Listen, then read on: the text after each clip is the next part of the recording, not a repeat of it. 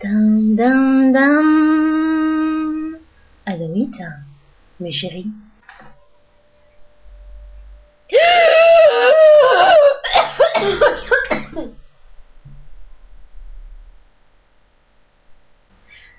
C'est à peu près de cette manière hein, que je me suis réveillée pendant quasiment euh, 4 à 6 mois.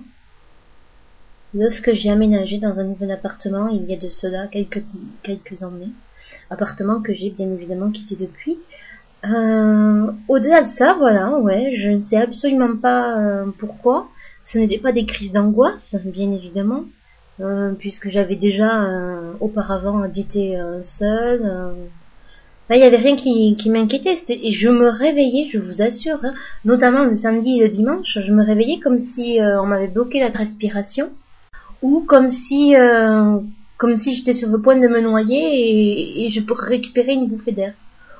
Ou comme si je naissais pour un bébé qui vient de naître, j'en sais rien du tout.